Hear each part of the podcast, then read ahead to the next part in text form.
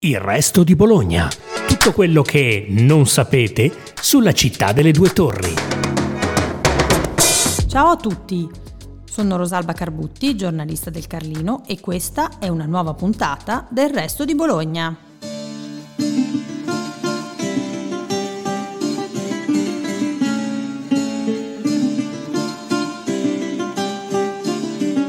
Bologna, città di grandi donne e di grandi artiste che vale la pena riscoprire e magari farci un pezzetto di strada insieme, pennellando, è il caso di dirlo, le loro vite a partire dalla puntata di questo podcast.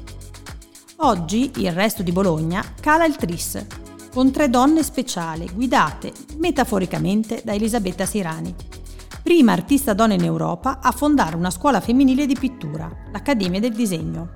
Insomma, alla faccia di chi voleva relegare le donne solo al ricamo, ecco la storia di Elisabetta Sirani. Peccato che il destino con lei non fu proprio clemente, ma ci torniamo dopo. A far compagnia a Elisabetta c'è anche Lavinia Fontana. Figlia d'arte come la Sirani e come tante pittrici rinascimentali, divenne famosa per i suoi ritratti di notabili, soprattutto nobildonne. Poi però spiccò il volo, fino all'ultima opera, eseguita a Roma, Minerva nell'atto di vestirsi. Si tratta del primo nudo femminile per mano di una donna nell'arte occidentale. Per chiudere in bellezza, non possiamo certo trascurare Properzia De Rossi. Valente scultrice, suggestionò pure il parmigianino.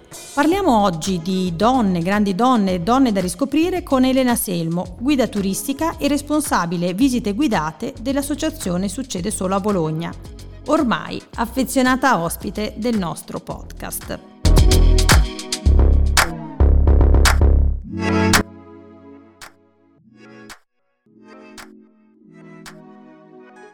Bentornata Elena, mm, oggi parliamo di eh, artiste. Ecco, volevo chiederti che cosa hanno di speciale, secondo te, eh, queste artiste bolognesi protagoniste del nostro podcast? Eh sì, intanto ciao, ben, ben ritrovata anche a te. Ehm, queste artiste diciamo che hanno la, la, particolarità proprio di essere delle artiste donne in un'epoca in cui magari essere eh, donna non significava per forza avere una professione, poter inseguire i propri sogni, ma anche magari proprio poter esprimere un proprio talento, come è il caso di queste tre artiste che sono talentuosissime. Ma eh, secondo te, al di là eh, delle, loro, delle, loro, opere che sicuramente sono state e sono eh, pregevoli, ehm, c'è qualcosa di più, mi sembra, nelle loro, nelle loro storie, cioè qualcosa che eh, va anche al di là della loro, della loro, arte, qualcosa che riguarda le loro, le loro vite, eh, qualcosa insomma sì. di dirompente che riguarda anche proprio il fatto di, di essere donne o no? Sì, sì, sì. È vero, assolutamente. Loro sono talentuosissime e hanno questa fortuna appunto di avere un talento che è già una grande cosa ma soprattutto hanno molto coraggio perché si mettono proprio a confronto con una società, appunto quella dell'epoca del 1400, della fine magari del 1400 oppure del 1500, che non concedeva grande spazio, sbocchi professionali a queste giovani. E eh, in più eh, proprio grazie a questo coraggio le loro vite si trasformano in delle vite straordinarie, a volte magari anche un po' le romanziamo con la prospettiva storica, però sicuramente sono vite un po' da film queste, di queste di tre giovani, insomma. Voglio una vita spericolata, voglio una vita come quelle dei film. Ecco, visto che hai citato appunto Elisabetta Sirani, eh, parliamo di Elisabetta Sirani, Lavinia Fontana, ehm, sì. Properzia De Rossi, eh, appunto vite da film. Eh, ecco, ci vuoi raccontare qualche spezzone di film di queste, di queste donne?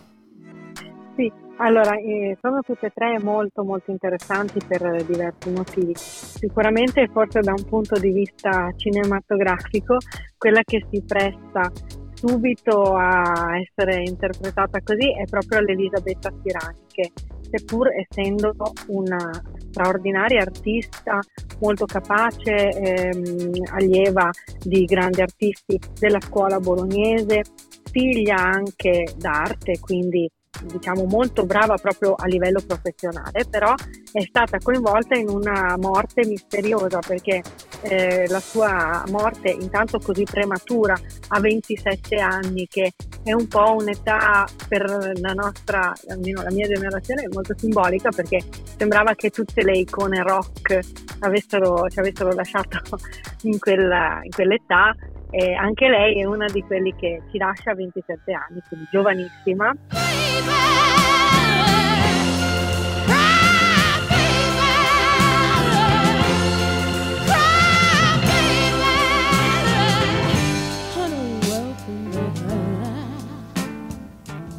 E, e per i primi tempi si sospetta addirittura una morte per avvelenamento.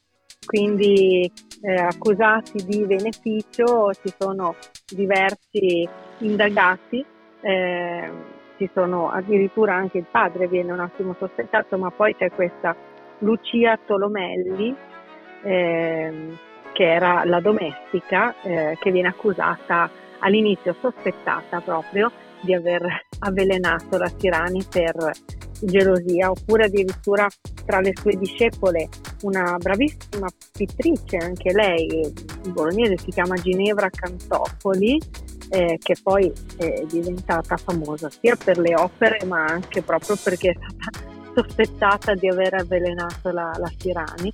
Quindi c'è anche un po' un noir, ecco, quindi si presta molto. Quindi si creano anche un po' di, di, di leggende, di, di, storie, insomma, attorno a queste a queste artiste. Ehm, tra l'altro eh, Lavinia Fontana eh, ha qualcosa in comune anche con Elisabetta Sirani perché anche lei è, è figlia d'arte, ecco, quei, a quei tempi insomma usava no, avere, cioè era più facile forse sì. riuscire a sfondare nel mondo dell'arte se eri una donna. Eh, avere, insomma, avere un, sì. un, un genitore famoso o no?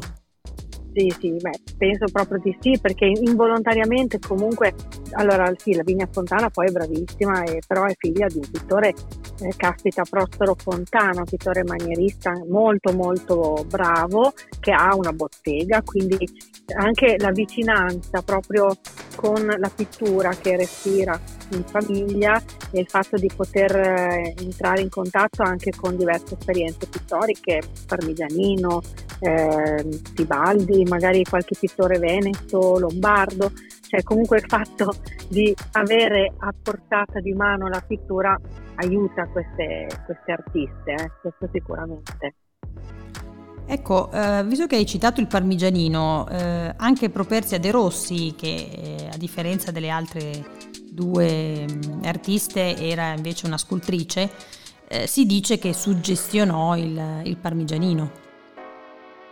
Eh, sì, alcuni, alcuni pittori eh, rimangono affascinati dalla scultura di questa giovane donna. La Properzia De Rossi per me forse è, è, proprio tra le mie eroine perché lei è la prima donna scultrice eh, intagliatrice di gemme italiana che conosciamo eh, perché di fatto mh, mm, è, è, considerata la prima scultrice di cui noi abbiamo conoscenza, testimonianza e vive tra la fine del 1400 e i primi anni del 1500 e all'inizio si cimenta nella scultura di piccoli intarsi anche dei, eh, come si chiamano, i noccioli, noccioli della frutta, proprio il semino eh, dell'albicocca, della ciliegia, intagliava delle natività e poi ha questa, questo prestigio di poter entrare a far parte degli artisti che lavorano nel cantiere più importante che c'è in città perché lei lavora a San Petronio.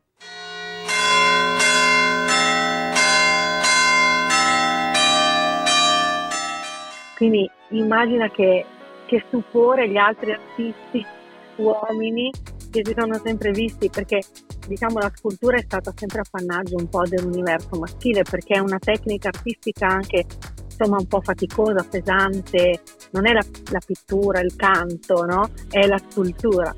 Quindi vedere questa donna che improvvisamente scolpisce, immagino lo stupore, come un marziano l'avranno guardato. Immagino.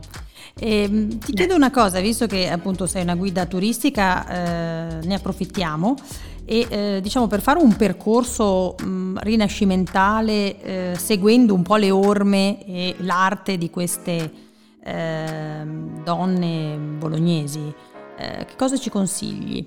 C'è un tour, qualcosa eh, insomma che possiamo fare? Sì, allora un, si può fare un percorso um, proprio attribuito a, a, tutte le donne, quindi mettendo insieme, se no eh, si può ripercorrere un po' le tappe di queste tre, in particolare di queste artiste. Allora si potrebbe intanto passeggiando andare in San Petronio, che conosciamo tutti, la Basilica di San Petronio in piazza. Lì ci sono degli angeli, delle sibille che si trovano in un portale minore.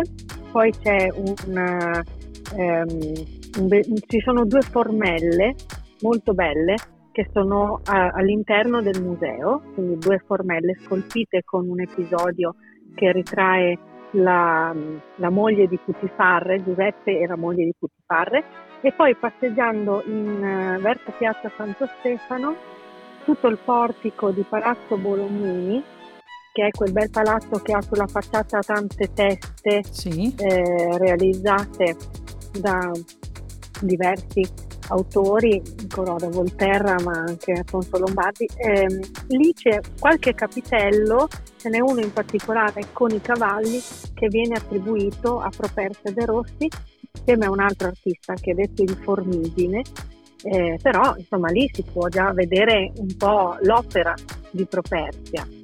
Invece magari la Elisabetta Sirani si può andare a vedere in San Domenico dove c'è la sua tomba solenne perché ha avuto un funerale assolutamente importante, eh, addirittura in San Domenico sepolta insieme a Guido Reni, vicino a Guido Reni, ah, quindi eh, sepoltura insomma non proprio da, da ignoti.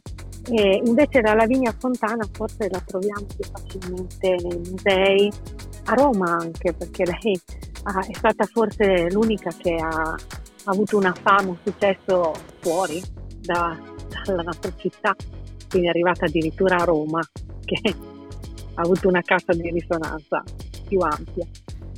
Grazie Elena quindi per questi, per questi suggerimenti, insomma donne da, da riscoprire anche attraverso eh, un tour nella nostra città e anche perché no un giro a Roma.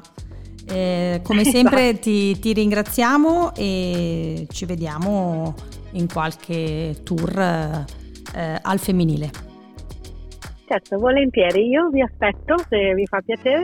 Noi con Succedo Solo a Bologna ne organizziamo diversi e alcuni anche proprio sulle donne, sulla pittura, sul rinascimento.